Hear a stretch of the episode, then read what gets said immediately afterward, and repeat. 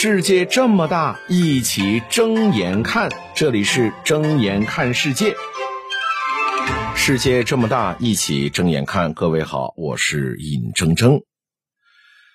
在网上，我曾经看到过这样一个漫画啊，就是一个人呢，他从门缝里边看人，然后呢，责怪那个人为什么长得那么扁。生活当中呢，我们常常会因为一件事儿、一句话。而去讨厌一个人，但其实啊，未必是别人的错，也可能是你看到的不是事物的全貌。放下心中的成见，推开偏见的大门，你会看到更加真实的世界。所以，不轻易讨厌一个人，那是一个人越来越成熟的表现。因为你看不惯的人，他背后可能有你想不到的苦啊。梵高曾经说过：“说每个人心里都有一团火，路过的人只看到了烟。人生路上呢，其实我们都是别人世界的局外人，你所看到的可能并不是对方真实的样子。波澜不惊的外表下，或许他的内心正在经历着兵荒兵荒马乱，生活的重担无人分担。”心中的这些快累又无处疏解，其中的滋味呢？这唯有自己知道啊。有一位网友在知乎上分享过这样一个故事，说公司里边呢有一位同事，中午吃饭的时候他总是来的特别晚。他来的时候呢，大部分人都已经吃完离开了，而他每次呢就只打五毛钱的饭，从来不打菜。舀一碗免费的蔬菜汤，就这么一口饭一口汤的就这么吃着，时间长了，有些人呢就觉得看不惯了哈，私下底呢议论纷纷，有人呢就说他抠门有人呢说他节俭，甚至呢还有人故意当着这个人的面呢开玩笑说：“你瞧瞧，免费喝汤的人又来了。”这个人每次听了之后呢，都低着头不说话。那有一天中午呢。这位网友啊，临时加班进餐厅的时候呢，只有寥寥几个人。这个网友就远远的看到那个老是来喝免费汤的那个人呢，就一个人坐在角落里边吃饭。那这位网友呢，就打好了饭菜，走到那个人的身边坐了下来，就轻声的问了一句：“说你只喝汤啊？你不吃菜，你不吃肉，你这身体能扛得住吗？”结果那个人呢，停了片刻。就很不好意思的说：“说我知道有人议论这事儿，但是我老公生病了，一直没上班，我的孩子还在上学，这钱不省着点花呀，这没办法。”心理学上有一种现象叫什么呀？叫做投射效应，说的是什么呢？就是人们常常呢是以己去夺人，以自己的想法去要求别人，把自己的所想所见当成一个标准。去分析、去判断他人的生活，但是你不知道，你看到的所谓的真相呢，不过是冰山一角。你看不惯的人背后，可能有着你想不到的痛苦啊！啊，不要以自己的错对去评判他人的对错，因为呢，在这个世上，不是每个人都富足无忧，也不是每个人都自由、宽松、快乐。总有一些人，他们拼尽了全力，却依然过得很艰难。你不问真相的这种判断呢，其实就是在舔皮论骨；你不知就里的评论，其实就是雪上加霜。处境不同啊，慎言为佳，小心说话；站位不同，理解为上。面对不知全貌的人或者事儿，如果你不能做到洞若观火，那么就请你适当的保持沉默，这样也不失为一种善意。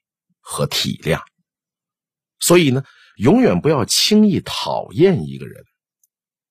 杀死一只知更鸟，这本书里有这样一句话，让人的感触很深。他说：“除非你穿上一个人的鞋子，像他那样走来走去，否则你永远没有办法真正的了解那个人。与人交往的时候，如果你总是先入为主，那就会失去辨别的能力。看问题呢，一叶障目。”不仅会误导他人，也会让自己懊悔。我们国家著名的学者张中行担任《世间解》的编辑的时候呢，曾经向这个作家俞平伯约稿。俞平伯呢欣然同意，写了一篇很长的文章。张中行看了，那，觉得很满意。文章呢很快就发表出来了。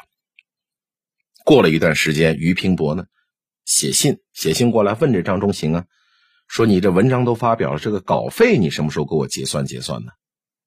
张中行看了之后很不理解，说：“你于平伯如此有声望的大作家，居然还在乎这点小事还在乎稿费这点小钱。”那由此呢，张中行就对于平伯呢产生了看法，觉得：“哎呀，这人太俗气。”从此就不再跟他交往。直到于平伯去世之后，这张中行才知道背后的原因。原来他找于平伯约稿的时候，正是于平伯最缺钱的时候，生活非常的窘迫，只能靠着夫人典当东西来勉强度日。得知这个事儿的真相真相之后的这张中行啊，就非常非常的惭愧，他悔恨说不应该在不了解俞平伯生活有苦衷的情况下呢，就贸然做出了错误的论断。那是啊。人生路上，有人顺风顺水，有人举步维艰，个人有个人的处境，个人有个人的难处。如果我们总是站在自己的位置上看问题，就只能看到自己的不容易，而忽略了别人的为难之处。而人与人之间偏见与隔阂的产生，往往就是因为我们没有站在对方的立场上去思考问题。所以呀。不要着急去评判别人的对与错，更不要说轻易的去讨厌一个人。成年人的世界总是有些苦楚是难以言说的，总是有一些心酸是难以启齿的。凡事呢，你换个角度看问题，你才能洞悉背后的真相，才能在一段关系当中吸取到更多的力量。所以，理解别人的同时呢，也是成全自己。民国时期啊。蔡元培出任北大校长，那为了提升北大的办学水平，他就引进人才，著名学者辜鸿铭就是其中之一。辜鸿铭的国学造诣非常的深厚，酷爱中国传统文化，他是一个很坚定的传统文化的守护者。当时北大那是新文化运动的策源地啊，但是崇尚古文和儒学的辜鸿铭呢？他就公开反对蔡元培倡导的新文化运动，这就给蔡元培呢带来了很大的压力。那当时北大的很多学生呢，纷纷呼吁蔡元培说开除辜鸿铭。而就在辜鸿铭处境很尴尬的时候，蔡元培呢挺身而出，在一片反对声当中把辜鸿铭给留了下来。蔡元培的理由是什么呀？辜鸿铭虽然跟我的观点不同，但是辜鸿铭他博学多才，这是真的，这个是客观事实。北大需要这样的大师。后来呢，有人召集守旧派的国学大师会面洽谈，抨击这个新文化运动啊，想着把这蔡元培呢送上道德法庭。就在外界议论纷纷的时候呢，辜鸿铭出来站出来极力维护。他说：“我辜鸿铭相信，哈，蔡公就是蔡元培，他一定不会舍弃北大。”这个风波过后，辜鸿铭主讲的《中国人的精神》这个系列讲座呢，是风靡北大，而北大也在蔡元培的管理之下呢，成为了百花齐放的学府啊。人各有志，出处易去啊，每个人他都有自己的价值观，看问题呢。难免会片面，一个格局开阔的人，他往往懂得呢放下偏见，尊重对方。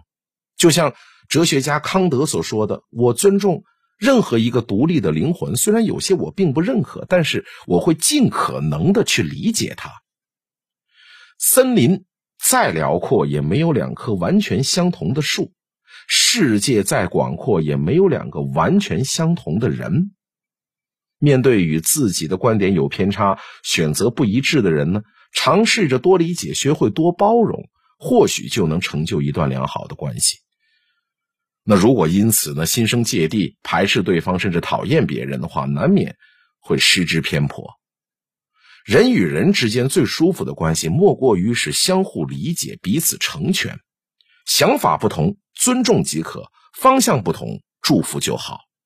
你对别人施以善意，别人也会投桃报李，学会理解别人，到最后成全的全都是自己呀。路，走路的这个“路”字儿怎么写？大家都知道哈，是由足和个组成的。那足。